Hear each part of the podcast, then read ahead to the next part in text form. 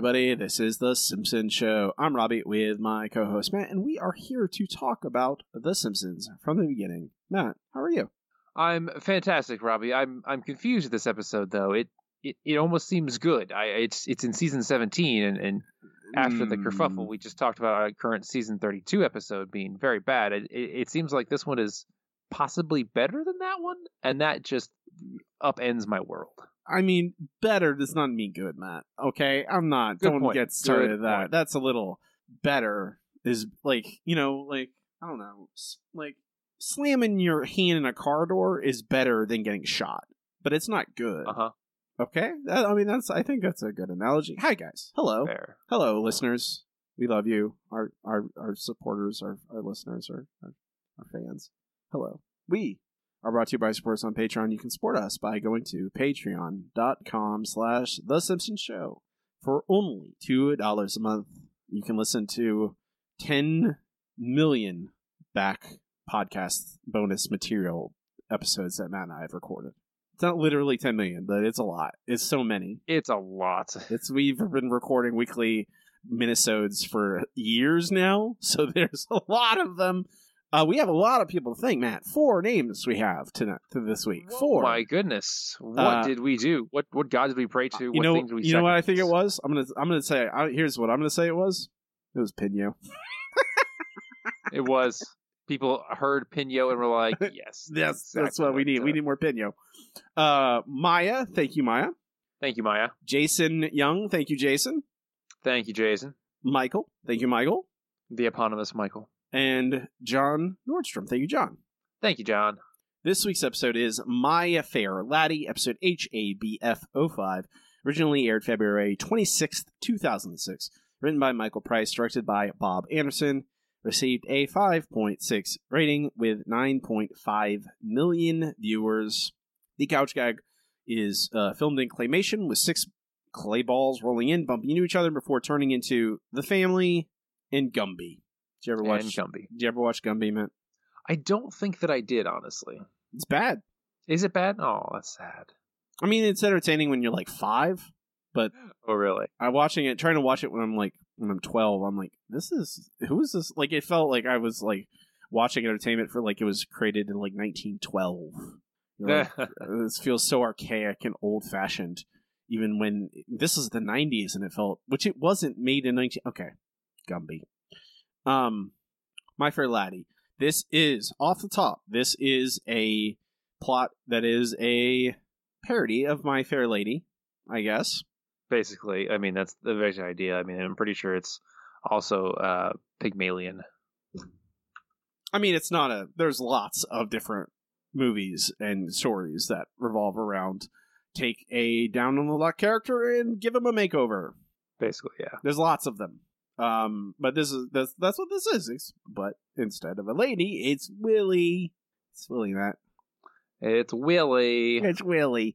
Um, so this episode has some things going for it. It does. I mean, we start out with one of the least transphobic moments I think The Simpsons has ever had. where I mean, mm, I mean, hmm, I don't know about that. I don't want to say put that on the record, Matt. I, I I think it has some promise, but then it like undercuts itself. I think that's the thing where this episode feels like it could be good. You know, like if it it Mhm. it, it has. It seems like it, it it for one it has like a beginning, a middle, and an end with a plot. It has a plot. And you're like, oh, it has a story that uh, like, get, but it they don't support it very well. And this first act, man, I can I okay. So we start we start with Mrs. with Mrs. Pommelhorse, uh, the school gym teacher, announcing she's leaving uh, to get gender reassignment surgery and will be coming back as a shop teacher, Mister Pommelhorse. Like, why would you change what, what you're teaching? Like, why wouldn't you just come back and teach the same thing over? Matt, really? You're gonna you're gonna ask that question? Yeah. They lit because they have a joke with Nelson about wood. Oh, that's right. I, That is literally the. Okay. only reason. I'm. That is the reason. You want to know the reason? They have a joke for it. That is the reason. Okay. Uh, but they have a new gym coach, Cho- Coach Krupt, I believe his name is. I think you hear his name I literally so. this one time, and, And, then all you ever hear is bombardment. we might have a contender, Matt, for my what kind of contender? a contender for my most hated Simpsons side character. Like he Wow, may okay. he may take the title from Goose Gladwell. Actually, no, I'm pretty com- I'm pretty pretty I'm I'm confident. I hate Coach Krupp more than Goose Gladwell. My goodness. I don't like Goose Gladwell. I hate Coach Krupp. I'm going to talk uh, like okay, Coach Krupp is meant to be obnoxious. He's written to be an obnoxious character, right? Right. He is. They don't. He's not supposed to be charming, and he's annoying. He is supposed to be obnoxious. But I'm gonna. I I've been thinking about this, man, and I really try and keep most of my wrestling knowledge and wrestling terminology out of this podcast. But Mhm. we're we're bringing it in today. Okay, we're gonna we're gonna have a little lesson for those who don't watch wrestling and don't care about it because this applies. Um, are you? I know you don't watch wrestling, Matt. You've watched what I've made you correct. watch, basically, or your wife. Um, are you familiar with the term heat in when it applies to professional Yes. wrestling? Heat. Yep. Uh, in professional wrestling, when a when a, a wrestler has heat, that means the fans are angry at them. means the the the the, the fans want to boo them. Uh, they want them to lose their matches or get beat up.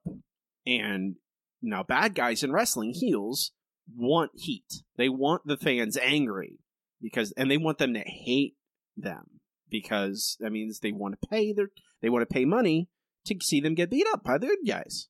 But there is a, a nuance in this when someone has something called go away heat.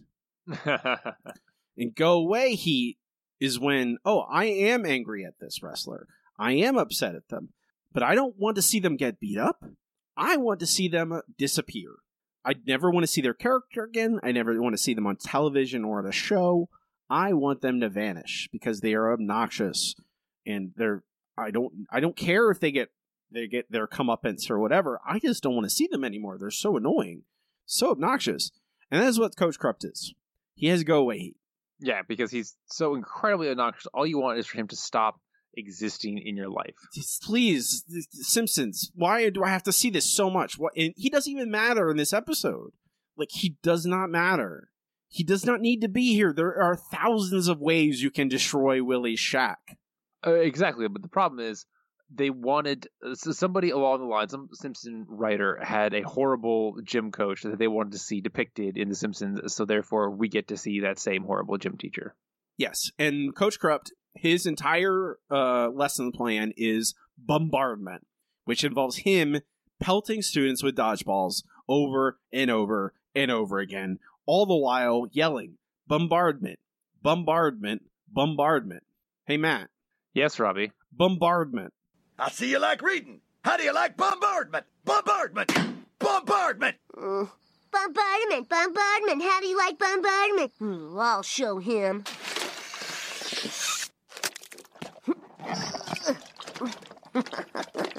Time for the bombarded to become the bombardier. Why'd I put this in here? My saxophone.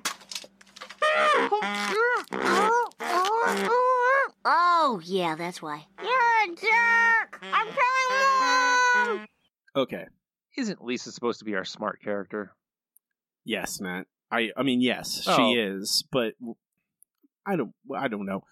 There's a lot of there there it seems interminable the amount of times we just see this coach just hitting students with dodgeballs over and over again, yelling bombardment and the students being angry and no one caring about this. Um I I feel like maybe I am just older now and I realize it, but if a teacher did this in a school, uh, they would be immediately fired. I mean, they would have they would attempt to go back and retroactively have fired them. They would lose all of their status. They would never have a pension. I mean, they would just be completely erased from school records. So it's it's very hard for me just to buy into like okay yeah this is belie- like i they want to make it this is another like isn't the school system cruel to its students? Yes it can be. If this was a this, if this was set in 1965 i could buy that uh, they would have a, a, a, a gym teacher who pelted kids with dodgeballs. And certainly my football coaches uh, were really hard on us, it was in much more like boring ways. And it was never, you know, it's usually just like run around the track until you barf. It is not hit people with dodgeballs while you yell bombardment. And you heard him yell bombardment three times in that clip. That's because I'm merciful. Because I could have pulled all of them, and he sa- he says it at least like fifty times. It feels like, um, but it's at that in that clip you hear Bart being fed up after getting hit with bombard- dodgeballs for God knows how long. He fills up a dodgeball with water and then freezes it. Okay, he wants to get back at the coach, and so there he freezes the freezes this dodgeball full of water. It this ball would probably weigh like thirty pounds or something. and really hurt somebody if it actually connected. If Bart could manage to throw it at all. yeah, Bart's talking about throwing a thirty foot a thirty pound dodgeball. Well, whatever. I, I'm willing to believe. You know, I'm willing, I'm going to stretch my my suspension disbelief for that. Um, and so he goes to school, and then we have a little bit of a uh, Full Metal Jacket uh, homage here, where the uh, gym coach is trying to talk him down, and Bart's like, "No, I'm going to hit you with this frozen dodgeball." Here's the first sin they make. The first sin of this, Matt. We don't get to see the coach get hit with his dodgeball. No. Somehow Bart launches it way into the air and through a window. really far, and it crashes through Willie's shack and destroys it, in like into pieces. I mean, if it had, had bounced off the coach's head, crushing his skull, and then hit Willie's shack, I think he'd be more satisfied. It would be more satisfying because oh, the coach got his come up. It's it's something, but he doesn't, and Willie's upset, and then he throws the dodgeball at his tractor, and the tractor breaks into a million pieces. Like it was made of glass. Yeah, and okay, Like I, I, I haven't had a lot of experience with tractors, but one thing I know is they don't need to fall apart to just stop working randomly. They they just do that on their own. You don't need to destroy them with a weird ball. Um, so Willie has lost his shack. We finally get a plot ticket. Uh, this is this is oh like I played one clip, but this takes a while to get to. Five minutes, it seems. Yeah, we we even skipped out on the the start of the incredibly inane B plot. Oh. God, Matt, I the B plot. Um, I didn't. I I literally just was like, oh right, there was a B plot. Should I this. not have brought it up? You- we could have just no. ignored the entire B plot. No, well, there's a B plot here. It happened where it's the dumbest. Homer Homer has destroyed his last pair of pants while he go kart. Well, during go karts, driving a go kart, his his His butt butt fell through the bottom, and he dragged it along the ground for fifty laps. and destroyed his pants. And there's no more of them. These pants don't exist anymore. Well, and we'll find out why. So don't you worry about that. I, I, you know what, man? I'm Homer on his quest for pants. You know, on it for a, I am a, I'm a big seated gentleman, so I could, you know, I can empathize. Need to find those pants True. that that it's it, it's hard. Like when you when you are not the average shape, it is tough to find clothes that fit you. no men they don't make men's pants that men do not have aren't supposed to have uh, uh butt buttocks. They're not supposed to have any uh big rear ends. Unfortunately, uh, we're supposed to That's be true. Those those poor hockey goalies. Yeah. I've read I've read entire articles about how custom tailored clothes for uh, hockey players. It is it's really their their their measurements are really crazy cuz their legs are gigantic uh and their upper bodies are not. And it's really fun. Uh funny when they get the you, they interview tailors. and they and the tailors are always they're like, "Oh, I have to use yards of fabric for the pants. yeah, they got the they're them thick seated gentlemen. Um, but that's the B plot. Homer finding pants. To be fair, it's not like good, but it's also not terrible. The B plot does not really drag this episode down. It's there, basically. Uh, Willie, Matt.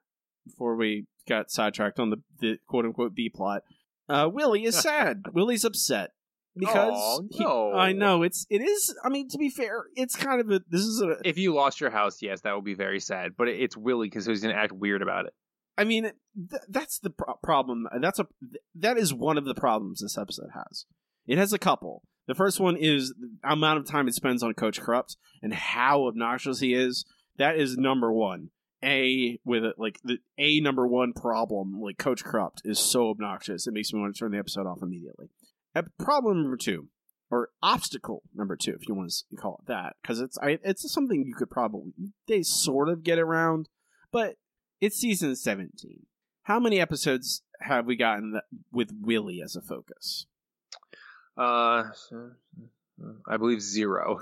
Zero at this point. This is the first one. And have any episodes previously to this treated Willie like a anything but a stereotype joke character? That was a question, man. You're supposed to say no. There were there have been none that have done that. I know, Robbie. I just you're making me think about things I don't want to think about. There's here. no, they haven't. That they've not never had a, a, an episode with that treated Willie as a real person because he's a stereotype. He's a joke. It's it's like Bumblebee Man. You know, it's he's there for like quick gags, and you go, okay, that's what he is. And it's been a long time. It's been 17 seasons, 350 plus episodes, and maybe there are people who, who for some reason started watching The Simpsons in season 17 but most of us are at this point are in for the long haul. And we know what Willie is, and Willie to get and Willie is we have to find Willie in our head. We have a spot for him. You know, within our Mhm. Simpsons our own Simpsons. He's cranky and poor and Scottish. Yeah, and that's that's it. There's nothing else there. And you know, there's the constant gag of he looks kind of schlubby, but when you rip off his clothes, he's all muscular. Mhm. Like that's the that's another like there's those go to Willie gags. And they do them once in a while and you go oh that's fun. That's but then they go back to the real characters that have that have story and have depth like Skinner the side characters like Skinny Skinner and Krusty. And so over literally 17 years now we have a very defined idea of who and what Willie is and this now they want to expand that. They want to make it bigger. They want to give Willie make him real. They want to make him feel like a like Skinner, like we feel about Skinner, we feel about Krusty, we feel about Apu, we feel about Edna. Give them a little bit added dimension. Eh, it's not that easy. It's not, and to start them off like because you have to completely rewrite the character and their history and make somebody feel something for a character that they have completely ignored the entire time. And this episode feels a little bit like Homer and Apu to me. You know, where they introduce Apu, like that's effectively introducing Apu as a real character and giving, fleshing him out, giving him more nuance. And there's songs, and he's down on his luck, and the Simpsons are helping him out. Like, okay, that's you know, they're but it's it's just the the the the, the songs don't the songs aren't aren't really that good. And okay, so Willie's sad. He's sitting out in the rain and Marge is taking Bart taking Bart home, and they see Willie out there, and she offers to give him a place to sleep. I'm real sorry I busted your shack. Let me make it up to you. I know a ravine where there's a rusted out car. Don't be tantalising me with tales of ravines and the rusted out cars. I'll only be getting me heart broke. That's my mom. I gotta go. I finished nailing this board. Oh, yeah, you're out of nails.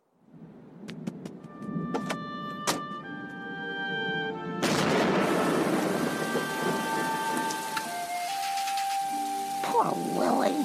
Would you like to spend the night with us? I don't need your charity, not as long as I've got a pan over my head. It's not a pan, it's a colander. Oh, so that's where all my soup went. Wow. I here I'm gonna I'll say this, man. I'll admit this. This where that's where all my soup went line got me. I like that. That's funny to me. That's true. I you're- did enjoy it. not That's wrong. that's it's it's very dumb, but it is like just having Willie. Go, so that's where all my soup went. Oh, okay, that's that's a real that's a, not a bad line. Um, and you know you feel sad for Willie right here. You like he's sitting out in the rain with a colander on his head. You know it's he's very proud, doesn't want any help, but he accepts it. And this is okay. So Willie's going into the Simpsons home, and here's the thing: where this premise is sound the the idea behind the episode is sound largely like you could easily okay it's an episode it's my fair lady but instead of a you know uh, uh, instead of the lady it is it's willie. And you're like okay and lisa making him a gentleman. And okay all right that's not that's not bad. With songs okay all right and use that as a vehicle to get us to like Willie. And and you know give him some fun moments. And we like him and by liking him we are willing to let them flesh him out and make him a real character maybe next season there's another willie episode the literally the first thing that happens when he's in the simpsons home he gives marge a sculpture matt it's a sculpture A very disgusting sculpture. what is the sculpture made of Uh, why the retainers that Willie has found? retainers that children have lost. That is what he uses. He presents that to Marge is a sculpture of lost retainers, and I don't know. I feel like this is a, a, like an easy thing to recognize, but disgust is an incredibly strong emotion, Mm-hmm. very powerful. Revulsion, very strong, and when this is what you're present here, oh Willie, he's down on his luck. Oh, I'm immediately disgusted by this. Then you're immediately like, oh no, thanks, Willie, bye. Mhm. Like right off the bat, you're like, oh, this is gross. I don't like Willie. you're not helping yourself. Like it's that when I'm talking about they undercut themselves, they sabotage themselves on the mission to make us like Willie. It's like immediately disgust, and you're like, uh, that's not. It's not funny if he tells if he does something that's funny, like the soup thing, that's funny. But then you got oh, it's a, oh, sculpture of this rotainers. That is like deeply disgusting. You're like, and then you see Marge like shoving it into the garbage. I'm like Mars, you don't. I don't think retainers will go through there. I don't. I don't think that's good. You should not be putting retainers in your garbage disposal. I don't think. Uh, and then so th- th- we get this disgusting moment, and then Lisa focuses on Willie and is like, "Hey, Willie, are you happy? Like, why don't you try and get something, do more with your like, you know?" She feels sad for him because he really doesn't have anything. He lost it all with, and he lost the shack, and he lost the the the, The tractor. tractor. It's all he's got, and you're, she's like, "You don't want more than that." And so we get our first song about what Willie wants in life. Willie, I hope I'm not being too personal, but you seem resigned to a life of abject squalor. My family's used to it. Me grandfather used to get sent down into the mines to make sure it was safe for the canaries. Don't you ever hope for anything better? Something better for Willie? All I want is a place somewhere. And? That's it. Maybe you could aim a little higher. Well, let's see. Oh, to have me shack rebuilt, get my rotten teeth all drilled. Something on underneath me kills. Oh, wouldn't it be adequate? Matching shoes for both me feet, dining on untainted meat. A toilet, what still has its seat? Oh, wouldn't it be adequate? Adequate. Adequate. Wouldn't it be adequate? Hmm, you're right, Lisa. I do want to better me lot. To live like a normal. Hey, that's great. Good night. Bart, Willie could have a better life if only someone showed him how. I bet I could turn him into a proper gentleman. And I will do it in time for the school science fair. You're on, Lise. I think you'll find that deep down, anyone can be civilized. Good night, Willie. Good night. Hmm. Yep. Anyone can be civilized to not hit themselves in the head to go to sleep. You know, is, is that that's not how you go to bed, Matt? With a hammer to the head? I mean, I consider it some nights. Yeah, it's hard to get to sleep. Um, there's nothing. This song is probably probably the best one. It's the most complete one. Uh, the others feel very short. This feels like it has a purpose. Like the rest of the other, most of the other songs, and aren't like you said, don't feel finished. They feel like they just kind of like, oh, these are my fair lady songs. Let's what do we? How do we make them into Willie songs? Um, make it about boogers. You're like, okay, all right. Um, and this is the my and here my here's another obstacle, Matt, which the Simpsons just ignore entirely. Um, and may and they probably didn't even think about it. Not even a little bit. I'm gonna guess. No. They did not think about this question. Um, I mean, you could say that probably about the entire episode, but the question of the reason that Willie is poor is because he chooses to be that way, Right. That's what we find out at the least. and that that is that is a not not that is not true. That is that poor people who who have less money do not just like they do not just suddenly go, oh, you know what? I choose to have less money. That's my Yeah, no one wants less money. Less That- money. That's that- that's not the way that works. Uh, it's not yeah there it's not so when lisa's like hey willie why why don't you get more i'm like because what is he gonna do lisa like is he like was he gonna go to college with what like how's he gonna pay for that like what do you are you want him to find another job how he literally all he owns is a shack and he doesn't even own that tractor that's the school's tractor i assume yeah, right. so what is he gonna? You have to have okay. The episode does not even mm, like mention or touch on that at all. It's probably better that it doesn't. It would probably just bungle it, but it is something I think worth mentioning, and is something that certainly entered my mind the entire time as I was watching this episode. Uh, now that I'm 35 and a little bit more aware of uh, socio-political and socioeconomic uh, beliefs, false errant beliefs. Uh, but we go a commercial, seven minutes and 49 seconds in this episode. And when we come back, uh, we get the beginning of Lisa training Willie uh, to be a gentleman, as it were. Uh, the first thing they start with is Lisa attempts to get Willie to stand or sit up straight, uh, which causes him to be very confused at being that far from the floor. I guess he's never stepped on a step ladder before, uh, so he gets confused and pulls a bookshelf down on himself. Ha ha! What is that? ha. What, what is this? What is this? What is this? I, uh, you are asking the wrong person. he's, he's never stood up straight in his life, so now he's afraid because we've literally seen Willie on ladders. I know. I know. Okay. Okay. All right. Anyway, uh, we then get to see where the B plot really takes off. Uh, Takes Homer off. goes to Worldwide Pants uh, to ask why he can't find his favorite pants anymore.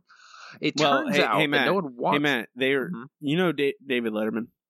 Uh, I, I I know who he is. Yes, I'm not sure how this bit. Uh, Oh, there's a sign gag about David Letterman right here in this bit.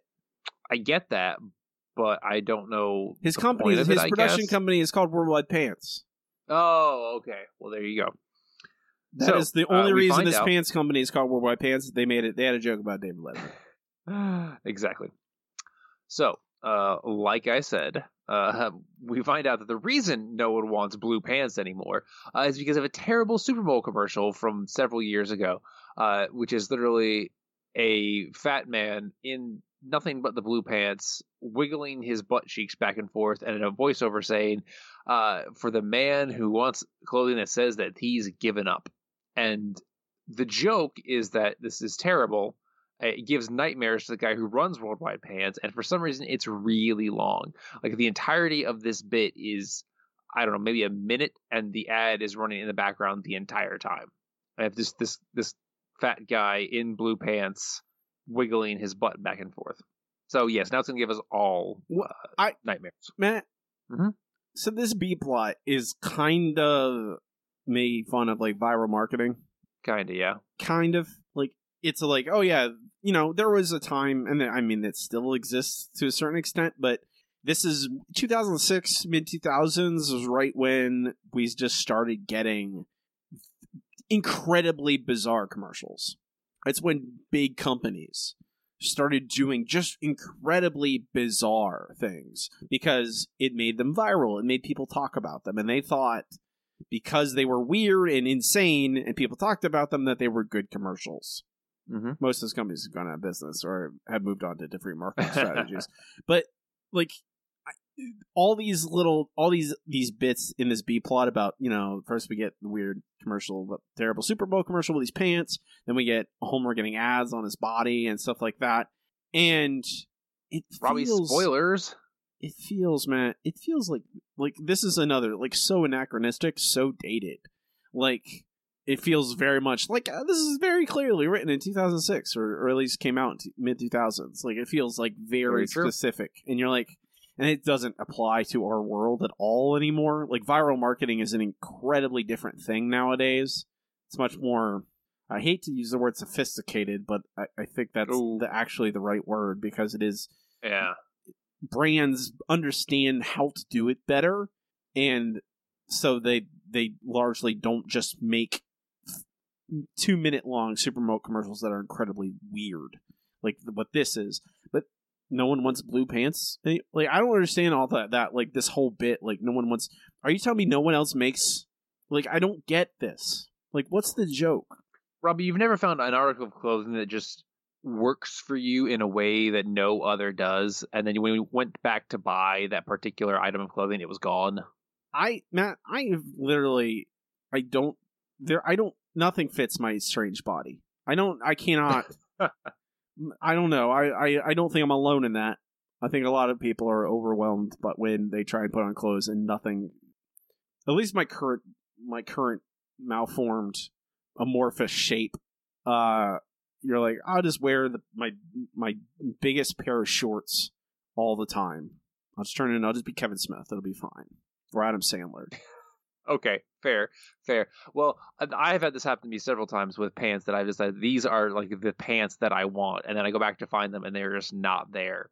And there are lots of reasons uh, for why that happens. Uh, taste change, styles change. In this case, uh, the company was terrible and, like you said, went out of business, or not went out of business, but stopped making a particular item.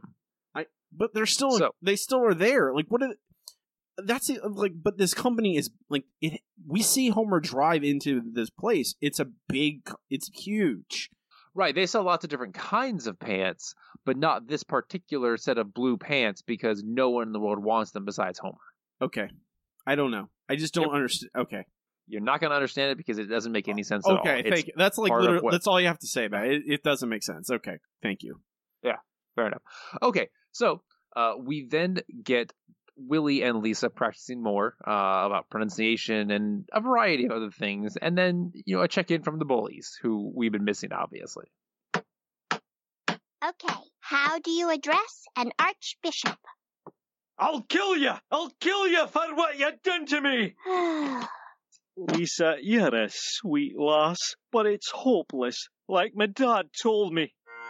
You'll never amount to anything. You were born trash, and you'll be lucky if you grow up to be garbage. Would you like to cut the cord? Let him cut it himself. It's time he learned life ain't one big party. That was the last time we really talked. What the hell are they doing in there? Lisa bet Bart she can turn Willie into a proper gentleman. That's as unlikely as Kearney going around the world in 80 days. 80 days. Ample time to circumnavigate the globe, booger breath. You, sir, have a wager. I shall hold the money. To Istanbul! Wrong way, dingus! So we see that Willie has obviously had a very traumatic childhood. Not that we couldn't have guessed that, and uh, we also get to see that the bullies don't understand modern modes of transportation, which is very important in this episode. I, I mean, it's just it's a quick gag, man. But it is certainly more exciting than. Uh, also, like I forgot to mention this earlier, but Lisa and Bart are putting a bet about Willie. Like that's what it's. Yes, like, uh, but what are the just like in My Fair Lady, there's a bet about whether or not the the person in question can be reformed by a certain time. But what what's at stake? What happens to Lisa or Bart if they she succeeds or fails? Uh, it doesn't matter, Robbie. It's it's there's a wager involved. It's just No. like trading places where the wager was a dollar. What matters is the wager, not how much it's for. No, I mean, but they literally in trading places say, "Hey, this is for a dollar." They there is no dollar, there's no money, there's not they don't they don't mention stakes. They just go, "I bet you can," and Lisa says, "I bet you can," and you're like, "Well, what bets need to have stakes to be bets? Otherwise, they're not anything." That I don't know, like. There's no stakes for any of this. Like, what happens if she loses? Like, she should have like, there should be like a concern about like what So happens. you're saying, Robbie, is rather than having this joke about the bullies and around the world in 80 days, they should have showed Bart and Lisa talking about what the you know wager is I- and I mean, how I it's would've- important to one of them. If there wasn't five, I would. I I'm fine with the bullies, man. This bit is not very long, and I find it charming. uh, I would have, you know, cut that five minutes to Mister Krupt, who is the worst character of ever. That's that's what I would argue. Um, I don't like bombardment. I don't need bombardment. Um, so there. That's also Willie's childhood is not believable. So they like again, they make it so cartoonish. You, I cannot connect to Willie. This is not a real person. No, of course not. This is this is a character. It is like we said, it is the character in My Fair Lady of Eliza Doolittle. Okay, that's, what we get. It's it's a f- supposedly funny version of her, and it is not because it's Willie. So um, now that we've, we've gotten through this, we're back to Homer, and he has decided that the way he is going to revive Blue Pants is by putting an ad on his head that says "Buy Blue Pants." Uh, it is apparently called headvertising. It is the cool new thing, and for some reason, it glows in the dark, even though it's not supposed to. Headvertising, Robbie. mm-hmm. I don't know much to say about about this B plot. It, All right, I good, wanna- because we've got an amazing song coming up. Cool. Uh, we get Will's breakthrough moment in his training uh, when he finally figures out how to speak like a British person rather than a Scottish person. All right, let's just try one more lesson. Repeat after me. What flows from the nose does not go on the clothes. What flows from me nose? Oh, it's no use. I'm not very cultured. I don't even have a last name. Care to concede that bet? No. Come on, Willie. I believe in you. Oof. What flows from the nose does not go on my clothes. Say it again. What flows from the nose does not go on my clothes. I think he's got it. Oh, yes, he's got it. What flows from the nose does not go on my clothes. Ah, a talking mirror! Ah, Where is that ghastly flow? the nose, the nose. And where should it not go? Blue pants, blue pants. Dad, get your own song. Fine. I'm getting blue pants in the morning. Ding dong, the zipper's gonna shine. This is a song about boogers, Matt. So, uh, yes, I apologize, uh, but I really had to regale all of you with Homer's song about his pants. This is a song about boogers, Matt. It is. Why? It is. It's Why very is- important because of all the uh, things you could pick, boogers. Why? Because that's what uncultured people do is make their boogers other people's problems. Robbie, of course. Okay, cool. Thanks. This is not. I. I was much more positive. I was much more positive about this episode until we started talking about it. Now I realize, no, I maybe I should have been. It's weird how that keeps happening to us. I know, crazy. Yeah. Song about Also, boogers. uh, I just wanted to point out that uh, Willie goes from speaking Scottish to, uh, you know, proper British English. Uh, so, you know, not only did they teach him to speak correctly, they taught him to speak a separate but tentatively related language, which is, yeah, that's a that's a thing you can do. I don't. Not cultural imperialism at all. I. I mean, it's still just a Castellaneta just doing or his British accent. Oh, I know, I know. his I Scottish just, one. yeah, I'm I- just saying, Scottish I, is a th- separate. I will say that there is. I, I do appreciate. I forgot to mention this a little bit earlier. Uh, little baby Willie making those little Scottish noises, Scottish baby Uh-huh. noises, is actually kind of cute. I'll say that. Well, yeah. That's something. All right, so now that we've talked about boogers, uh, Homer's advertising apparently works on Lenny and Carl. They see the ad on his head and decide that they're going to buy blue pants as well. Uh, but then we get uh, Moe wondering if words on Homer's head work so well. Why does his talking billboard not work? And we're subjected to at least 30 seconds of a woman walking by going, looking, seeing Moe's talking billboard and saying, oh, he's got talking billboard money, and actually thinking about dating Mo until the billboard falls apart. At that particular moment, it fell apart. So we're lucky we get to see that particular uh, moment of, of. Moment. Anyway, the, the science fair uh, that we see is not really a science fair, as best I can tell. It's it's like a a, a, a coming out party, which is a, a debutante ball. thing. debutante ball. Thank you, Robbie. I'm very smart. You are very very intelligent. I'm very Uh, intelligent. There's also the applause or the shock meter uh, which is almost like a good gag. Surprise meter. Uh, Come on. surprise, sorry. How surprise dare you? meter. What's wrong with you? You're a monster. I know. I uh, but we get everyone apparently gets to be announced by a snooty butler type fellow uh, when they enter the school science fair. Why Lisa is entering a human being that she has taught to act like different human beings into the science fair um, is either incredibly stupid or some racist 19th century British bull. And I don't know which is worse. I, Matt, like, I, what, what am I? Like, this episode really, I've never seen My Fair Lady. Never seen it. I don't believe I have either. So I have no frame of reference for any of this. Maybe, and I'm sure if you've seen My Fair Lady, it makes a little bit more sense. Um, but I think we both agree that the best, you know, I, when I saw originally saw uh, Cape Fear, I'd never seen the movie Cape. I've never seen Cape Fear. You know, I'd never I didn't know what that. I still li- loved the Simpsons episode though. Of course, it's like you didn't need to see one to enjoy the other. Uh, but My Fair Lady came out in 1956, and uh, you should not. Uh, I, I feel like in, even in 2006, you shouldn't be having. You shouldn't be using people as your uh, science experiments. That's kind of that's. That's I feel like that that's- went out of style in like the 30s. That's really gross. Uh, it's, it's really just like even and Lisa would know. Okay, this isn't Bart. This is Lisa. She would know that. Oh, I shouldn't be doing this. This is real gross. Uh, but they don't. And what is this? Like, what is this science fair? Why is everyone dressed up? What? Like, it doesn't make any sense. You're just like, okay, you have to just buy in completely into. Oh, this is just My Fair Lady, but with elementary school kids. So you're like, okay. And Willie's cool with this, I guess. Well, as we have seen, Willie is not a very sophisticated individual. Um, but yeah, uh, I feel like there was a way to go about this that wouldn't be quite as bad. Like I feel like some sort of school event, not a science fair, uh, where you know Willie was to be honored or something, and Lisa is able to refine him, and he shocks Skinner with his new uh, sophisticated attitude. Anything would make more sense than a science fair.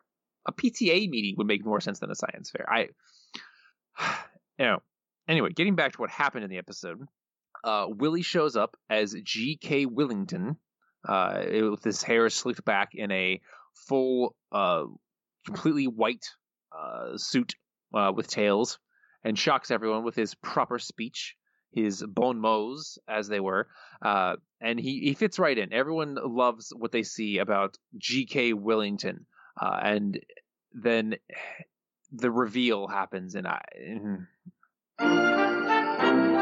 If you ask me, the Royal Shakespeare Company's latest season was much ado about nothing. I get that reference. And you can get me anytime you want, handsome. I would be delighted to dine with you on the 12th. You're a smash, GK. It feels so sublime. I feel like I could be indoors all night, could use a fork and knife, and never soil my suit. I could be so polite, start not a single fight, and still not feel like a fruit. How very nice that there's no lice in my hair. And my toenails I don't bite. Now that I've reached the stage where I'm not full of rage, I could be indoors, indoors all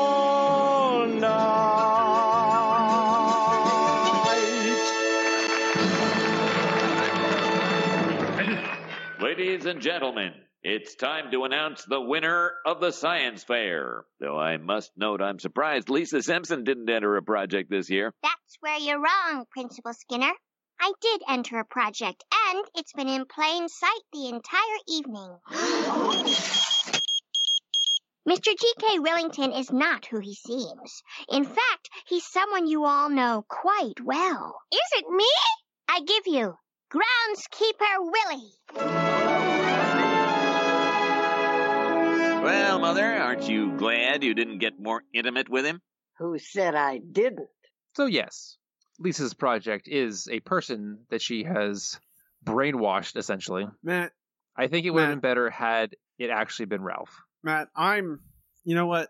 I'm not. I'm not big. I'm not. Uh, uh I'm. I'm not a. Um, I'm not a, uh, a, a, a proud enough man to admit when I'm wrong. And I'm gonna. I think I'm gonna take back everything good I said about this at the beginning of this episode. This episode is not very good. I don't like it. Um, So, it's I maybe I I think last week was just so aimless that this episode felt better because it had you know direction. It just does. It does have direction. It, it has somewhat of a direction, uh, and then at, as we'll see at the end, it kind of crashes and burns. But you know, It just runs out of time. That's the problem. It just runs out of time. Um, which you know that's what I mean. If it if they just use that five minutes at the beginning of the episode, you know, to start us a little bit earlier, could round it into shape a little bit better. But no, this they're still like really bad. The because that made me like you were playing that clip and that song, and you're like, uh, they wrote a song about him staying indoors all night. Like, are you telling like what what was Willie's life like at night before? Did he was he outside all the time? Like, I don't I would it. assume. We've seen him in his shack at night. I don't know. I don't know. It doesn't matter. It doesn't make any sense. But there's, I think I'm.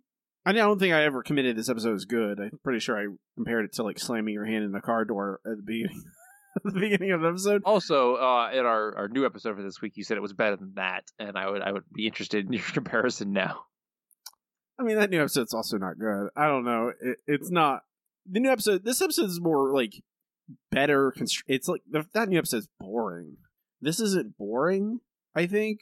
Uh, so there's that, and this episode makes somewhat more sense.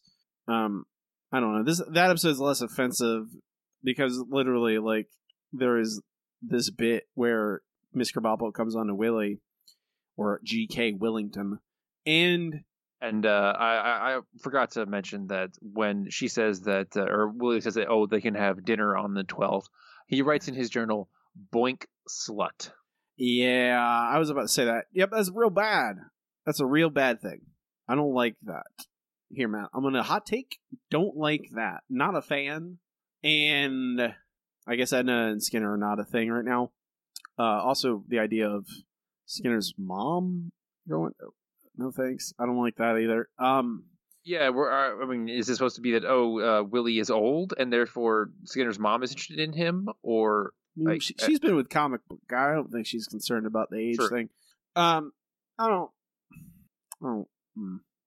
I think I was willing to forgive it because it made it had like a plot, literally. Like our last episode had no plot, had no story. This has a story.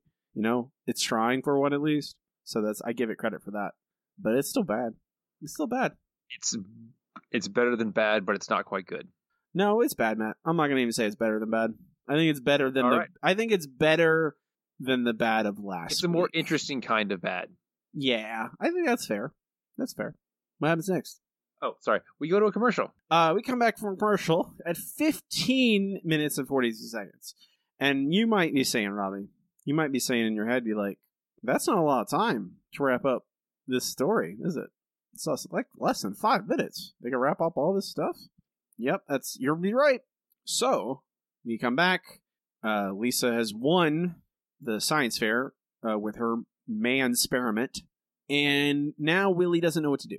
Willie has become G.K. Willington. He's a, a gentleman with class, but he's kind of aimless. Like, I, there's no more lessons. There's nothing else to like to achieve, so he's kind of lost.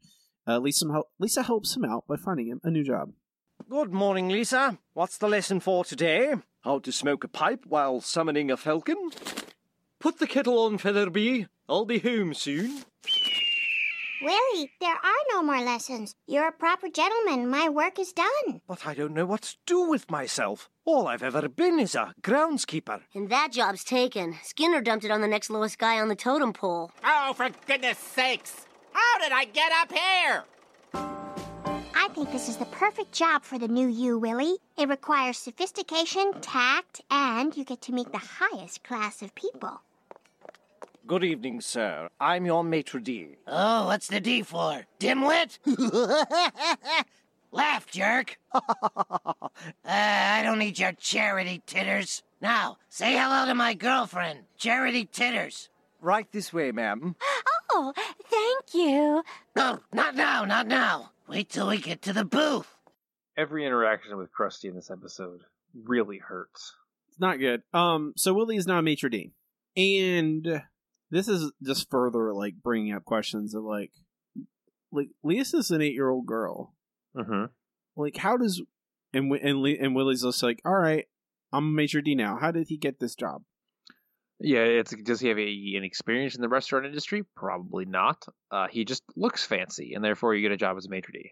And it, like, I wouldn't mind that necessarily if they used it the right way. If they like really, it- they they showed why Willie likes his old life more than his new life, and they don't really. Uh, we, we hey, remember that B plot, Matt?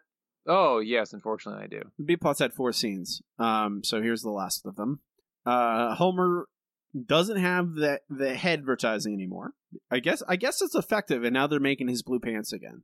Which That's- is important because we don't want to see uh, Homer go pantsless in, in future episodes. And we also don't want to see Homer with that ad on his forehead forever, Yeah. or the back of his head, I guess. Um, but now he has ads all over, including a just a something he wrote on his arm to remind him of, about potatoes. It's very important to eat raw potatoes, Robbie. Won't kill you at all. What is this? Raw potatoes will kill you. I mean, they might make you sick. They won't kill you. I mean, unless like maybe if you eat like ten pounds of them or something, but that's anything. Well, yeah. Um, he has ads. This is the end of the B plot. Like it just is like to say that Homer gets his pants back, but this B plot was kind of pointless. Um, no jokes in it. Nope. Um, Willie's working as a maitre d'. Where's he living? Is he living in his shack, or is he living at the Simpsons house? You know, I wondered that, and as far as we can tell, we don't know. yeah, there, there. If this episode needed a lot more time, we needed more flesh out of Willie's life prior to you know moving in with the Simpsons. We needed more of his life here as a maitre d to contrast. If you want to sell this, the difference between the his two lifestyles and why he wanted to go back to his old one, we need to know what they are. We need to establish that stuff, and so we can contrast it as an audience. They don't, uh, so we don't know. I mean, we, we, on. we see why, uh, at least in the terms of the job, uh, he doesn't enjoy it. It's because uh, a maitre d is a service job, and um, that sucks because the public are awful people, as we'll see uh, represented in the form of Krusty and Coach Krupt. Well, like, I mean, maitre d shows people to their seats, Matt. I don't know why he's doing like he's bringing people bread and like he's not a waiter. He's a host. He stays at I front. I mean, occasionally hosts will bring people bread, but yeah. he stays at front of house and tells people, "Here's your table," and then goes back and makes sure people get to the tables. I don't. Okay, and this is a fancy restaurant, so theoretically, like you would just you would getting a lot more tips, so you wouldn't care. I don't know.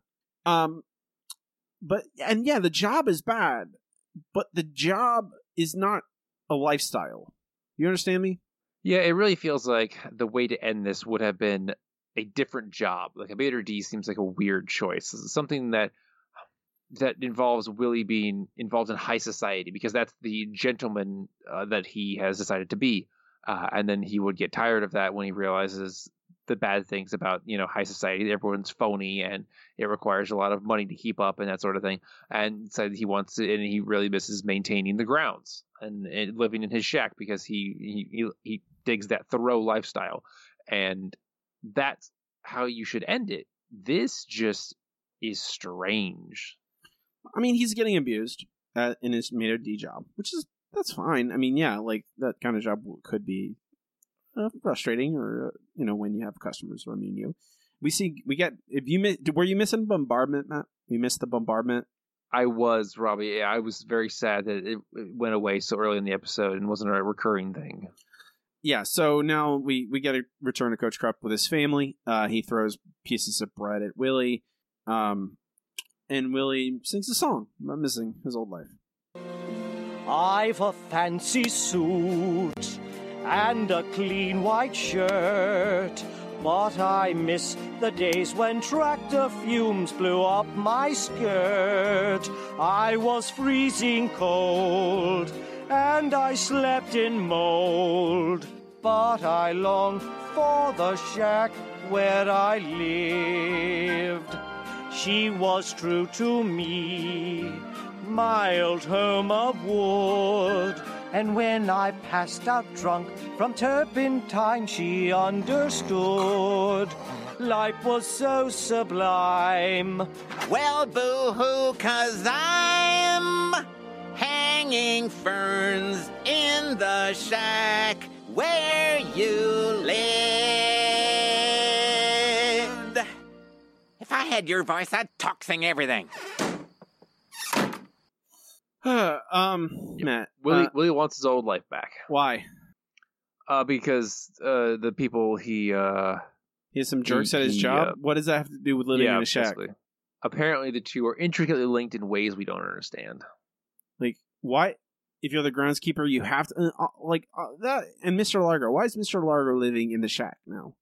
I guess they demoted him from music teacher to groundskeeper, so now he can't afford an actual apartment. A groundskeeper would make less pay than a teacher would. I guess at Springfield Elementary, that's the, the case. I, I don't know, Robbie. None of this makes sense, and it's all stupid. okay, thank you. That's all I really wanted, Matt. Uh, Willie misses old life for some reason. Uh, we don't get a reason for it. That's the problem. Like we need like he- he sings this song. He sings about getting exhaust fumes and and ba- like bad stuff. Like again, they treat it like a joke. We don't get a serious like think about you know who who needs a Kwik-E-Mart, right? Entire song is about Apu singing with her Simpsons family about no, I don't need the Kwik-E-Mart. Look at all these thing, all these bad things that happen there, and it's like, and I don't. I, who needs it? You know, I can find a new life. And at the very end, Apu's like, no, no, I like there is this his he's kind of trapped in the relationship he has with his job. It, it has become his identity, and that song it talks about like, oh, here's all the bad things, but I still like it.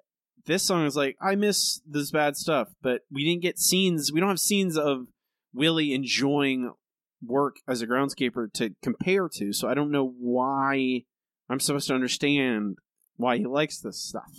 Like I can dream, I can think of reasons Willie would like the job of groundskeeping more than being a maitre d, and why he would like living in his shack more than living in the Simpsons house, which is I guess is what he's still doing. Like, yeah, it's a sim- it's simpler work. Uh, he doesn't have to deal with people talking to him or, or hitting him with bread all the time. He he gets to live alone, you know. And it, it's a small, sure, it's a small beat up shack, but it's his, and it's quiet, and he can just he can be himself. He doesn't have to pretend to be this rich person. And there's all these other rich people or gentlemen or class people, high class people, and they're all snob. Like there's so many things I can think of could be with a reason, but that's what they expect you to do. They expect you to do it. You're the work yourself. They don't put it in the episode, which makes it not exist. You can't. That's cheating. You're not allowed to do that. Um, he misses his old life, and we see this boil over uh, because Willie effectively snaps when Krusty is a jerk, and Willie is Willie again. Sir, there is a child present. Hey, when I'm off the clock, kids can jump in the lake. Now get out of my booth, Duchess of Cornball. Very well, sir, but my name is Willie! Now may I show you the dessert tray? Go! Dessert tray. That's a great gag. Go! Can I use it? Go! I'm taking it anyway. Go! It is with great joy and a sense of once again everything is back to where it started that we welcome our once and future groundskeeper, Willie. Now let's all enjoy some punch and cookies. Willie, you can start cleaning up now. With pleasure. Heaven. I'm in heaven. Willie, please express yourself through mopping. All right. And when you're done, here are the keys to your new shack. Oh, it's just like I remember. With one little difference.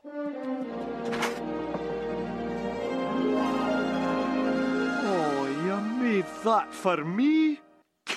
I think I'll need a moment alone. I understand.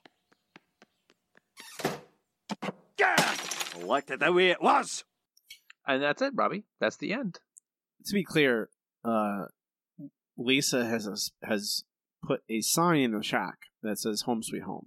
Very nice little, you know, uh, what is it cross stitch "Home Sweet Home" sign, and uh, Willie Mhm. smashes it and yells uh, about Lisa being nice to him. Which, to be fair, she has treated him like a stock animal for this entire episode, effectively. So I'm not upset about Willie being mad, but why is he mad now? Like, why? Like, and he's being abused now by Skinner. Like, we don't have a reason that this why he likes why he can put up with this abuse, but not the abuse at the with the restaurant because he does. He just does. Mm-hmm. Just does. Which not that's not good. That's, what, that's what the plot requires. I said it, That- that- there, thank you, Matt. Thank you. The plot requires it, but that's it. And like, I do here. There is a story in this episode. It is a. It, I mean, it, the story is My Fair Lady, but it is a story. Last week had no story at all. It had plot points that kind of coexisted with each other. They weren't a story. This is a story about Willie loses his shack. He lives with the Simpsons. Lisa offers to make him a gentleman, show him a better life, and he decides he doesn't like it and goes back to his old life. They it's poorly executed. Most of the songs aren't good. I would I would argue that the adequate song in the beginning, I do like that song. I do like the the adequate song. There's a couple gags in here that I do think are good. Yeah, it's like the music of the songs is actually pretty good. They're based on the the, the My Fair Lady musical, and so it, they just basically add new lyrics to them, kind of rework them a little bit. The problem is the content of those songs. Like in uh, was it, uh, Homer and Apu, uh, we get to see that the the content of the songs is very important. It's Apu singing about things that are important to him. In this one, it's them just being gross, which is not as endearing as someone singing from the heart.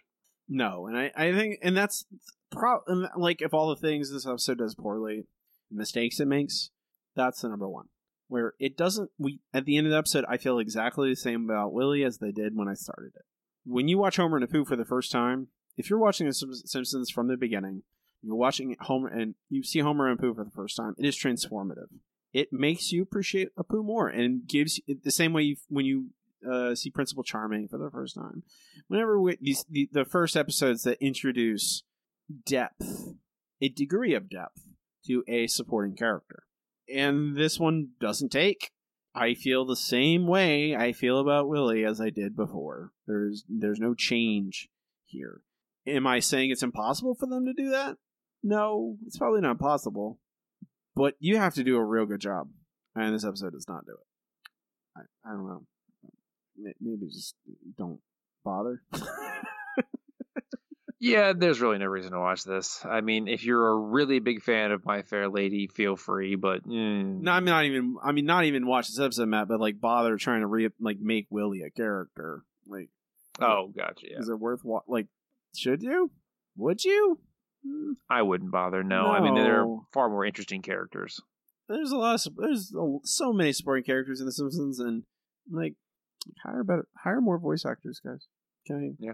I mean, they started finally to to do that. Yeah, we can't go back to season 17 and get them to hire. More I know, voice actors, like, but I'm like- now they're doing a They never job. replaced Phil Hartman, I and that's a point that I brought up over and over again. They've never replaced Phil Hartman ever, and you got they should have. They should have had that that that ringer basically. That's what Phil Hartman was. He was a ringer. You get this extraordinarily talented comedic actor. He comes in for half a dozen episodes of the season with these really, really, really strong supporting characters. Once in a while, you give him a feature episode, like you did with Troy McClure. But they never do. Instead, So, Robbie- focus on characters like Willie. Uh, yeah. So, uh, Robbie, is this episode broken?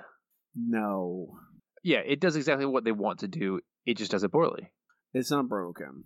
It functions. Do I like it? No. But it functions. It's incredibly flawed. It's bad, but bad is not equal broken. So I would say no. We don't need to fix this episode. Could we make it better? Yes, of course we could. But Yeah. it's not. You know, I'm, I'm not gonna. I've spent. I don't know. I spent a lot of time rehabilitating broken episodes of The Simpsons in my life so far, just in this podcast. Um, episode when it's like this, I'll just leave it. I don't need to throw some duct tape on it, maybe Matt. I don't know. Maybe that's the best Yeah, we could do. Uh, but we're not gonna fix it. We can move on to our next segment. It's time for comments from the news group. Okay, here we are. Alt.nerd.obsessive. Comes the News Group is where I ask our patrons on patreon.com slash The Simpson Show how they feel about the episode. Uh, we get them to submit some reviews.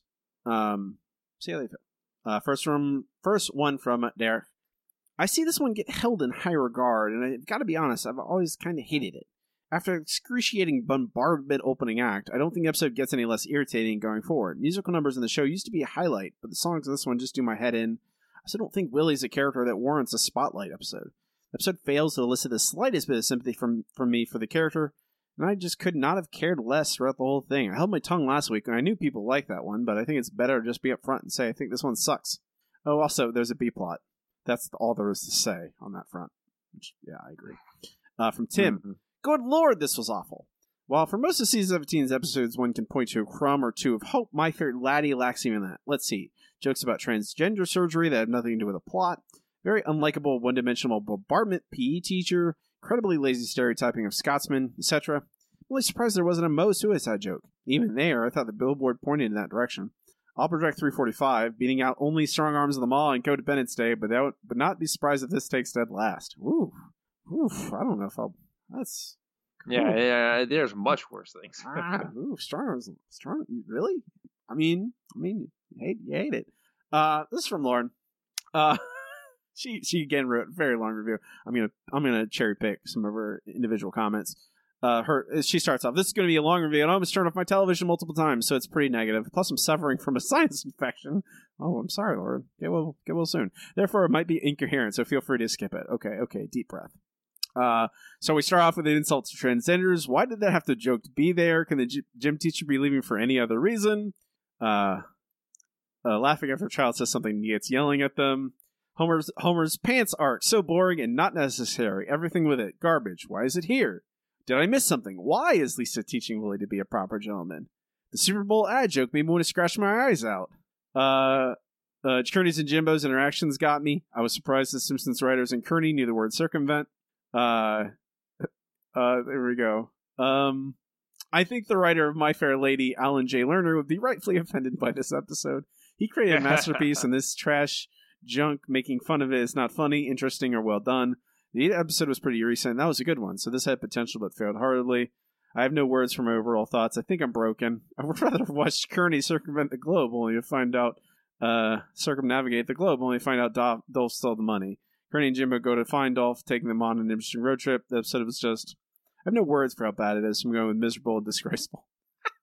guys, oh man, you don't you, you don't have to watch it, guys. You don't. We are Yeah. doing we are doing it, but you don't have to. Uh, some Sarah. Originally started donating to the Patreon a few seasons ago because poor Robbie was losing his mind in the Scully years, and now we're here, which is a much worse place. From jokes, quote unquote, that are offensive to bits that are cruel, the whole episode is a confusing blur. The big musical number was adequate in title only. At least Willie didn't let Lisa see, see him destroying her gift. The only thing episode leaves me with is a strange urge to buy blue pants. Zero stars. Uh, for they really no one I, no one liked this episode, Matt. No one. Um, I'm not surprised. Nah, Benjamin. Oh, th- my, this was terrible. The only thing I remembered about it was, unfortunately, the bombardment gym teacher, writer that thought that was funny, should be sentenced to death by dodgeball. No payoff. never funny. The rest, rest of the episode was not better. The songs were bad. Willie was never enjoyable. It was entirely bland and pointless. The Homer plot was not needed and a waste of time. This this episode was so bad, and I hate it. I want to like something this season, but that doesn't seem like a thing that's going to happen at this point. There's a there's a lot there's a while to go. This is only the twelfth episode. We still get, we're only halfway, so there's time. Uh, next from JJ, it's official. Coach Krupt is the most unlikable, unfair, funny character the show has ever had. I hated every second he was on screen. I hate bombardment, bombardment. Going to hear that when I fall asleep and when I wake up. Bombardment, bombardment. How did the writers think a teacher physically abusing kids was funny? And why doesn't he get any comeuppance? The first five minutes of this episode were terrible. Then they brought back in Act 3. And he's in later episodes too. Why? Here's a thought. Maybe they could have replaced the bombardment stuff in the first act with Lisa trying to come up with an idea for the science fair. At least that would connect to the main plot. Speaking of main plot, it is marginally better, but mediocre at best. Willie is one of my favorite side characters. He does actually have a character arc in this. I don't understand why all the adults in Springfield are at the school science fair dresses in tuxedos like it's a fancy party, though. The songs aren't actively bad, but there's nothing special about any of them. Could have done without the B plot. Oh, and jokes. They forgot to add jokes. The President wore pearls They suggested always forget to add jokes. the President wore pearls suggested that mu- musicals were the only thing the show is still good at, but now we don't even have that. I remember next week's episode being good, and I hope I'm right. I hope you are too, JJ. Uh, finally, let's see. No, not finally. We have two more. Uh, from Aaron, the most, re- most obvious recent comparison this would be The President Wore Pearls, which is an all time top 10 episode for me. Needless to say, this one is not. I really did not expect season 16 and 17 to be worse than 11 and 12, but here we are. Uh, finally, from Elliot. Overall, this episode got a meh.gif response from me. Not overly funny, although the soup joke and Willie bonging himself with a hammer got an audible laugh from me. Otherwise, it's fairly middling. Never seen My Fair Lady, so can't compare how good the songs are. Only comparison would be Super Cali Annoyed Grunch, Annoyed Grunchus, and Homer and Apu, which are better episodes. B plot was kind of dull and just there to fill time.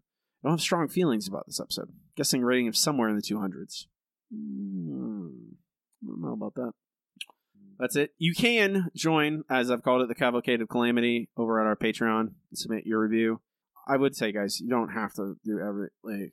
Don't keep torturing yourself. Like you can skip an episode here and there. It's okay.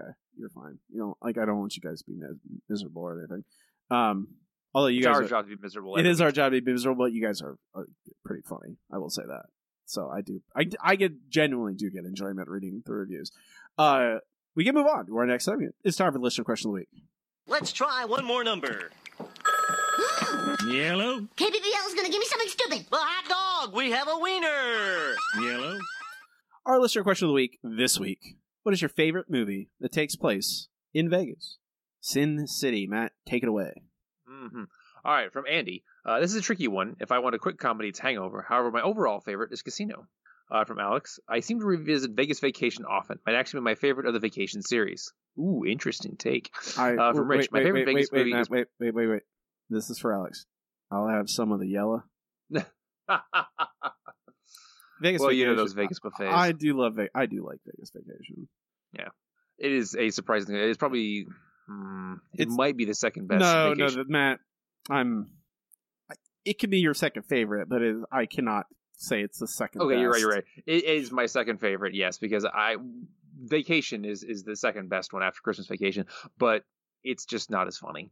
Anyway, moving on. Uh, from Rich, my favorite Vegas movie is probably Fear and Loathing in Las Vegas, but I want to give a shout out to season three of Glow, which got undeservedly canceled due to COVID last year. That is depressing. Mm. Uh, Glow got canceled because of Netflix. Of their how they Well, they yeah, don't run Netflix it, they a don't, cancellation spree. they don't run any shows past season three. Uh, let's see. From Tim, I'll suggest Diamonds Are Forever, which is the last appearance of Sean Connery as James Bond, and in my opinion, the best of the series. It shows Vegas as a mix of the classic and the about to happen, and it inadvertently uh, is a good presentation of America circa 1971. You know, I've never seen that one. I- Ameri- I, should Americana, really watch that one. Americana, sorry, circa 1971. Uh, from Hoffa, uh, Casino. In fact, it was a combination of Casino and Springfield with a dollar sign that led my middle school friends and I to build a casino in my garage attic that we called Little Tangiers. we had two successful casino nights until my dad pulled the plug. Sadly, we couldn't book Robert Goulet. Then a few years later, I accidentally set the garage on fire. True story. Wow, that is fantastic. Little I love that story on so many levels. Little, little Tangiers. It's a nice place. Little ten cheers, I love. Oh my gosh. Okay, uh, from Lauren, there were more movies than I was expecting, but I have to go with Ocean's Eleven. Uh, from John, these are all excellent answers. Casino is probably the one I've rewatched the most.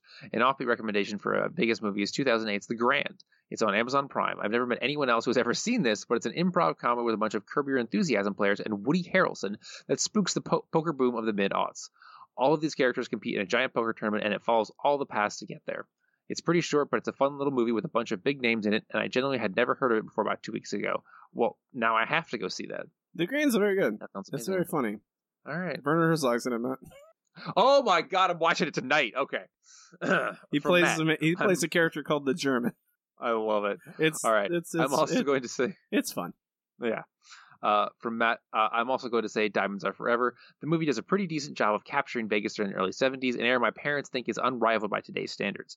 I will have to disagree with Tim, however, the plot of the movie is okay at best, and you can tell Sean doesn't want to be Bond. If you want a better Sean film, watch Never Say Never Again. Oh, wait, don't watch that one either. Give me more. Oh my goodness, a Roger Moore stand. I I can't I can't there. I cannot Roger I cannot I'm sorry I cannot Roger Moore I cannot do that All right, obviously Sean Connery is the best Bond. Uh, who's your second favorite Bond? uh, I mean probably Pierce Brosnan still even though he was in Yeah. definitively probably the worst Bond movies like Oh, for sure. He makes a good Bond, but he was in the worst movies. Like even the um, uh, God, who was the guy who was only in one of the episodes or one of the uh, uh Bond films? uh I can't remember his name So it's Connery, Moore. Roger Roger no Tim Timothy Timothy Timothy Dalton? Dalton I believe Timothy Dalton that has to be right Lazenby, Da- George Lazenby. George La- Timothy Dalton who's Timothy Dalton Timothy Dalton was, uh, I think, three or four. Um, He wasn't Bond. He was a Bond. Timothy Dalton was a Bond, but he was not Yeah. only Bond I didn't say he wasn't. Okay, I'm just I'm Yeah, just no, making no, sure I'm not he was, losing He was my Bond mind. for uh, eight years. He was, I- he was the one. Uh, I, well, I know that. I realize that now, man. I'm just making sure that I'm not losing my mind. I'm like Timothy Dalton was definitely Bond, right? I'm not. I'm not like Yes, it's not yes. Berenstein Bears of situation where I'm just Oh, no. imagining that he was Bond. George, All but right. no, I mean it's it's uh, Sean Connery, then then Pierce Brosnan, and then probably Pierce actually yeah, I would makes sense. probably pick. Um, I'm terrible with names today, Matt. Um, most recent Bond. I can't remember his name? Uh, Roger Uh, Craig. Daniel Craig. Daniel Craig. Roger. Who's Not wha- everyone's first name is Roger. I just keep thinking Rogers. Daniel Craig is probably my third favorite. I don't know about best, but Yeah. I, I like him a I think lot. he did a good job. He's just, yeah. He's he's a very right. I like him as a the brutish Bond he's been cast as, like the the, the kind of the muscle guy. All right. So, uh, from at L Columbia 88, Rat Race is such a good movie. Uh, you're not wrong there. Uh, from at Bort ATX, Ocean's Eleven is a damn near perfect heist movie and holds up to this day. I also love Rat Race. It's not a great movie, but it is a lot of fun. Uh, from at that JD1, The Hangover. Uh, from at Jacob The Hangover, one of the best comedies ever made. Uh, from Matt Hippie 221, it's no masterpiece, but it's an entertaining movie, and I always enjoy a good plot twist. Very true. Uh, from Matt, yes, it's Aaron. Uh, Rain Man, definitely. And finally, Matt, Matt, Matt, come on, come on, man. What? Gonna, is that what you're gonna? How are you gonna do me like that? You gonna do me like that? What? Have you seen Rain Man? Okay, sorry. Okay, I, I I apologize. I thought I did the voice, but I guess I was talking. Rain Man, definitely, definitely Rain Man. Thank you, thank you. All right. All right, my bad. Uh, from at Tyler Cookie one, leaving Las Vegas with Nicolas Cage, emotionally devastating in the best kind of way. Ooh, yeah. Robbie, what about you? Uh, since this is my favorite movie that takes place in Las Vegas, I'm gonna pick Mars Attacks. Ah, of course. it's not the best movie that takes place in Las Vegas, but it is my favorite. Uh, and it does obviously it does not take place entirely in Las Vegas, but a lot, a good portion of it does. Uh, and it's the second best Tim Burton movie. The second best was the first best Tim Burton movie. Ed Wood, and it's not close either. Ed Wood is way better Nope. than Mars Attacks. Ed Wood is way better All right. than any other. the- It, Mars Attacks is probably did Mars Attacks. When did Mars Attacks come out, Matt? Early '90s. Mid nineties, I want to say. But We're gonna we're doing a little bit of. Why, let me ask All you a right, question. Why does why, why does why do they why does IMDb list producer credits first? No one cares about producers. True. Mars Attacks came out in 1996, and I would argue that is the last uh, good Good Tim Burton movie. Tim Burton movie. Yeah. Oh wait, no, wait. Uh, there was uh, Big Fish. Big Fish is pretty good too. Never seen Big Fish. It's pretty good. What's your answer, Matt? All right, I am gonna go with uh, Ocean's Eleven because again, I just love heist movies so very much. But Vegas Vacation is a very close second because it is the one of the stupidest movies I've ever seen. But damn it, it's hilarious. Does make me yeah, it does make does make me laugh, even though it's very very stupid. Um, next week's question: What is your favorite musical? I'm expecting a lot of contention in this. It's a hard question. I honestly don't know my answer. Maybe I might know. Matt, do you know your answer already? Matt, where did you go? Sorry, my bad. I had somebody scratching at the door. I had to go put away. Can you hear me? I can't now. Matt, what do you have Okay. an answer already for next week's question oh, uh, in your favorite mind? musical? I I don't know. It depends if I get to see Hadestown in the next week. 'Cause apparently, that's the bee's knees. Matt, are you telling me that you could see a new musical and suddenly it is your favorite after one viewing? I mean, if it's good enough, yeah. Fickle, fickle. How dare I mean, you? it's possible. It, would- it would have to be really good because I, I do have a favorite musical that it would, but it would require a lot to beat it. That's what I'm saying. That's what I'm saying. All right, that's next week's question. I'll post this on our Twitter, which is at Simpson Show Pod. Uh, you can also email us your answer at simpsonshowpod at gmail.com, or you could answer on our Patreon, where I post the questions as well, along with a solici- solicitation for reviews for our next episode every single week. We can move on to our next segment. It is time for the No Google Trivia Challenge. I am too smart. I am too smart. S-M-R-T. I mean S-M-A-R-R-T. The No Google Trivia Challenge is the part of the show where Matt and I challenge each other with three trivia questions one easy, one medium, and one hard and trying to stump the other. Matt has a six point lead on me this season so far because I'm a big dum dum. I am, however, Also because our guests are rude. that's, I mean, yeah, they they typically get Matt a lot of points. Uh, not me because I'm a, they they ask Matt the questions he knows the answer to, and they ask that I know the answer to, and they ask. Blah, blah, blah. Um, but it's not impossible for me not to come. For me, I can come back. It's possible, and I am the reigning champion. I'm going to keep mentioning that until it's not true. Yep. Um, Matt, are you ready for an easy question? I'm ready. These are all from Homer and Apu. Oh. Your first question, your easy question: Why does a Apu get fired from the Kwik-E-Mart? Uh oh, uh, because uh Homer he, he is caught uh, putting a spoiled food back on the shelf for other people to eat. Selling expired Just meat, between- or or at least getting Yeah. caught selling expired meat, Getting caught, yes. Because he couldn't find a, a sacrificial lamb. or scapegoat. Uh, give me an easy question. All right, your easy question. What is the name of the mean judge in Springfield? Judge Snyder? No, the mean one. Oh, Matt, why would you What, Robbie? judge Constance Harm? Why? Why do you got to do this to You are me? correct. I don't. Are- If you, if any more of these questions about Constance Harm, I'm gonna be very upset. All right. I mean, your medium question: How much does Apu charge for a 29 cent stamp? um, twenty nine cent stamp. I want to say is four twenty. Dollar eighty-five. Yeah, there's something else he charges four twenty. Two dollars of gas is 420. That's what it was. Okay. Okay. All right. All right. Your medium question. In the parent rap, what band does Homer attempt to cite in court? Uh, well, there are a finite amount of bands in the world, Matt. Um, so I can just guess one, and there's a chance I'm right. Bad Company. I am sorry. It is Blue Oyster Cult. He attempts to quote, "Don't fear the Reaper." Okay, well, there those are similar dad rock bands. Blue Oyster Cult and Bad Company. Your hard question, Matt. Who does the Kwik-E-Mart not accept checks from? Okay. Um, Homer J. Simpson, Homer S. H. Simpson, Homer J. Fong, and oh, hmm, those are all the only ones I can remember.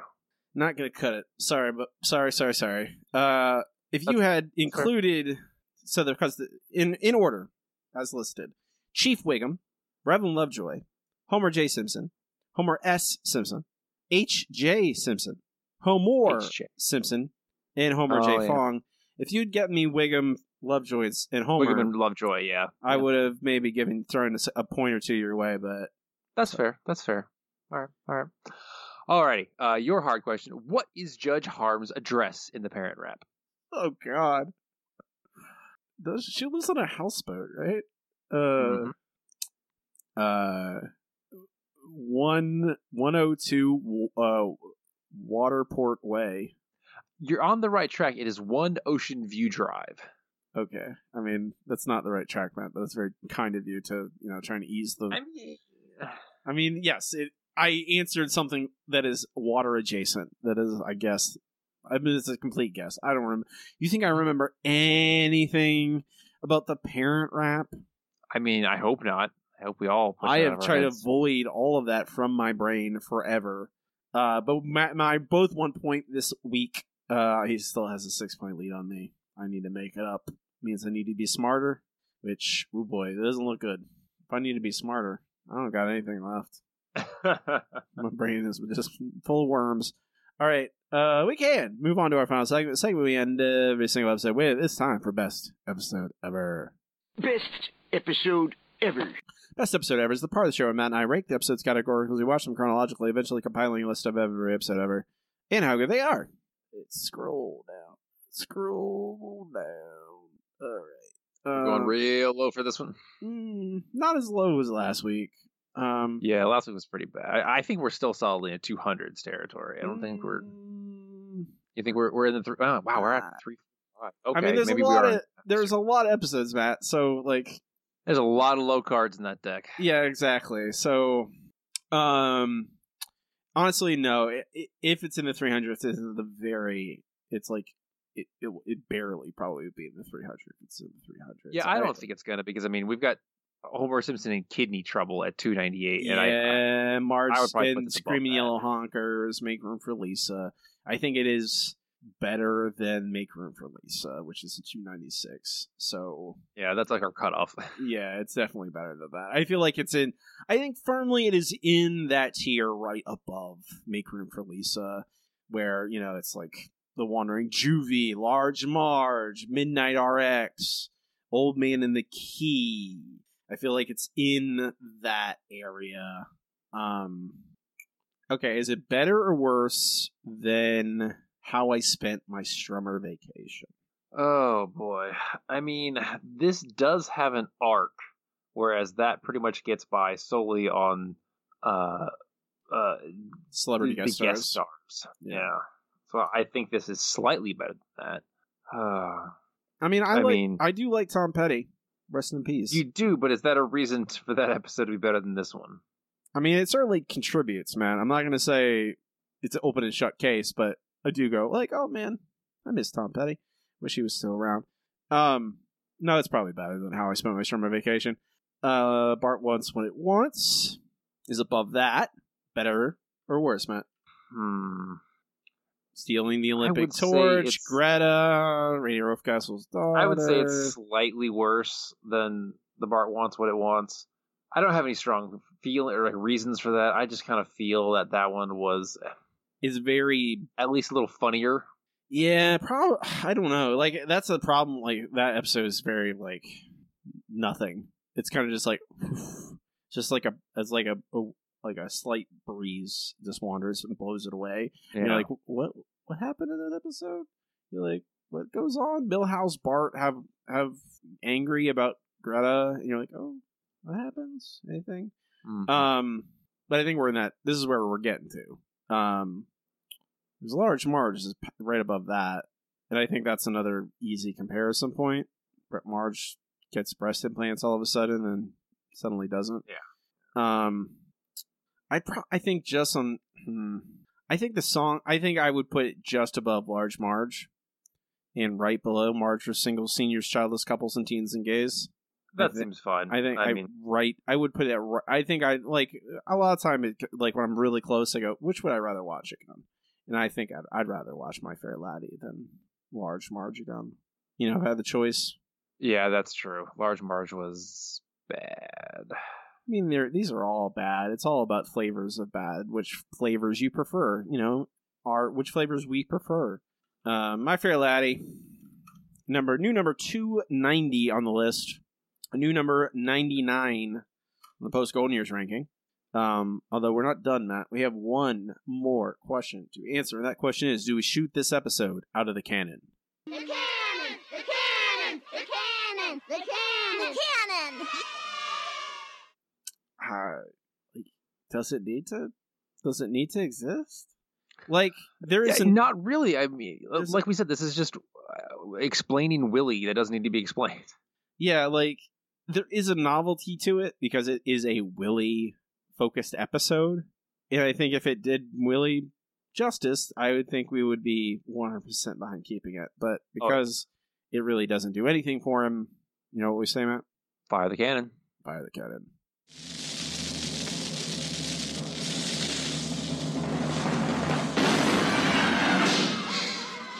Goodbye, my fair lady. We, we hardly knew ye. That's not a bad thing, though. No, it's better that we didn't know it. Yeah, Better. we. Yeah, Easier to fire the cannon. yeah, it's it's easier. It is. That's I think that's a good a good point. Though we didn't name it. Never name it. Uh, we uh, we so that's goodbye, goodbye forever, bye for laddie. You never we never see you again. Uh, we can move our to the top of the list, work our way down. We are currently number 51 on our list. Uh, Homer the Heretic. Uh, zero hesitation on my part. This is absolutely part of the canon. This is an important episode. Oh, absolutely. This this is a very important Homer episode. It's a great episode, honestly. I'm, I'm, and I would say that 51 on our list is still great. We're st- we're 51 deep, and Oh, yeah. it's still great. Great episode. Homer the Heretic is is really good. Um, and it's important, and it really it's just it's kind of establishes uh, a perspective, and not just a perspective for Homer, but a perspective the show has. You know, and I think that's important, and it's something the show has lost focus. Another one of the things I would point to and why the show dec- declined over the years is like it lost perspective, it lost a viewpoint. It just kind of just shouted stuff out into the air instead of having episodes say things, even if the things are, hey, you know, respect other religions and value your community. Don't be prideful. Don't fall asleep with lit cigars. That's uh, probably the most important thing. Very important lesson. Uh, but Homer the Heretic, of course, is part of the canon. It's just a wonderful episode. I'm Just thinking about it makes me happy. We watched it, I don't know, last year for uh, a bonus episode. It, it's still, it's still great. It's still fun. It's still awesome. Um, our next episode, Matt, is the seemingly never-ending story. Hmm. This is a nested story, nested storytelling episode. Apparently, I've never seen this, uh, where we see um, uh, there's a story being told, and then someone tells a story in that story, and then someone tells a story in that story, and someone tells a story in that story, on and so forth and so of forth. course. Yeah, this is where they get trapped in a cave. Apparently, Homer gets stuck in a cave. Um, but it won an award. It won an Emmy award. I'm shocked against other Simpsons episodes. No, this one beat out uh, other like other Real shows. episodes, It, wow. beat, it beat out the South. It beat out South Park, uh, at least. Um, I don't know about others. That's what it says on Wikipedia, but we'll look deeper into that next week. Um, you can watch along with us if you want, and leave some reviews on our Patreon if you support us there. We'd appreciate that. Obviously, uh, all the stuff's on our website. SimpsonsShow.com has links to uh, our Twitter, to our associate, and a link to our Patreon is there. And also, you can see this list, the best episode ever list, complete. Uh, it's it's right there, embedded. It's magic. They're the power of JavaScript. JavaScript is magical, right, Matt? Uh, it is. I mean, It's- the it- amazing things you can do with that. They don't re- require a server backend. Um, what do we do now? We say, I say that I am on Twitter. Before we go, I'm on Twitter at Robbie Dorman. That's my name. My website is also my name. It's robbiedorman.com, uh, which has links to all the things I do on the internet, which are include my other podcasts and links to purchase my horror novels. Uh, I have seven of them out right now, and by the time you listen to this, maybe in a few months, I might have eight or nine. You know, you never know. Like just just keeps growing. I'm gonna keep I'll keep That's putting them out there More until books. until I die or I become rich enough that I don't have to work anymore. I don't know, Robbie. I feel like you still might write a book from time to time. Just you know, even if you were rich. I probably would, but they would. I would certainly not have. I would not write three a year or four a year, depending on the year. Um, but the newest one is called Regrowth. It is Crichton meets Cronenberg in an underground research lab in the world of brink of collapse. Uh, mad science, regeneration, limbs, uh, Kira monsters, laser rifles. Gotta love it. Uh, you can buy it on Amazon or read it for free with Kindle Unlimited. Matt does not participate in social media. You will not find him. Uh, that is true. I have spent the entire last week doing nothing but cleaning up and feeding kittens, uh, because there are currently seven kittens in my house for the past week. So I have How- wait, wait, basically wait. subsumed their will. How many, Matt? Seven. That's a lot of kit. That's a lot of kittens. That is a lot of poop. Yeah, Not gonna lie. I'm gonna That say that's a lot. But if you'd like to see said kittens, you can check them out on Instagram at Kitten Turns, K I T T I N T E R N S. Uh, you get to see the most adorable of this ever, uh, concentrated in one place. It's blinding. Make sure to wear sunglasses when you look at your phone. It, they are very cute kittens. I would also I would endorse that decision. You should go follow Kit, Kit, Kitten Turns Mm. on Instagram, and if you live in within driving distance of Central Florida, you can adopt those kittens, take them home, and make them yours, and put dress them in true. costumes they don't like. That's true. They- They, they wear ties just fine. We know that much.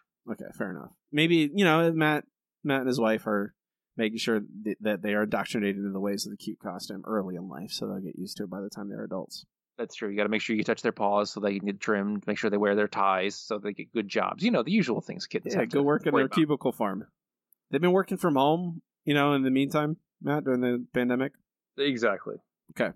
Yeah. They've been hounding their cute skills online. I'll do it. I'm Robbie. And I'm Matt. And you keep watching this episode. Shh.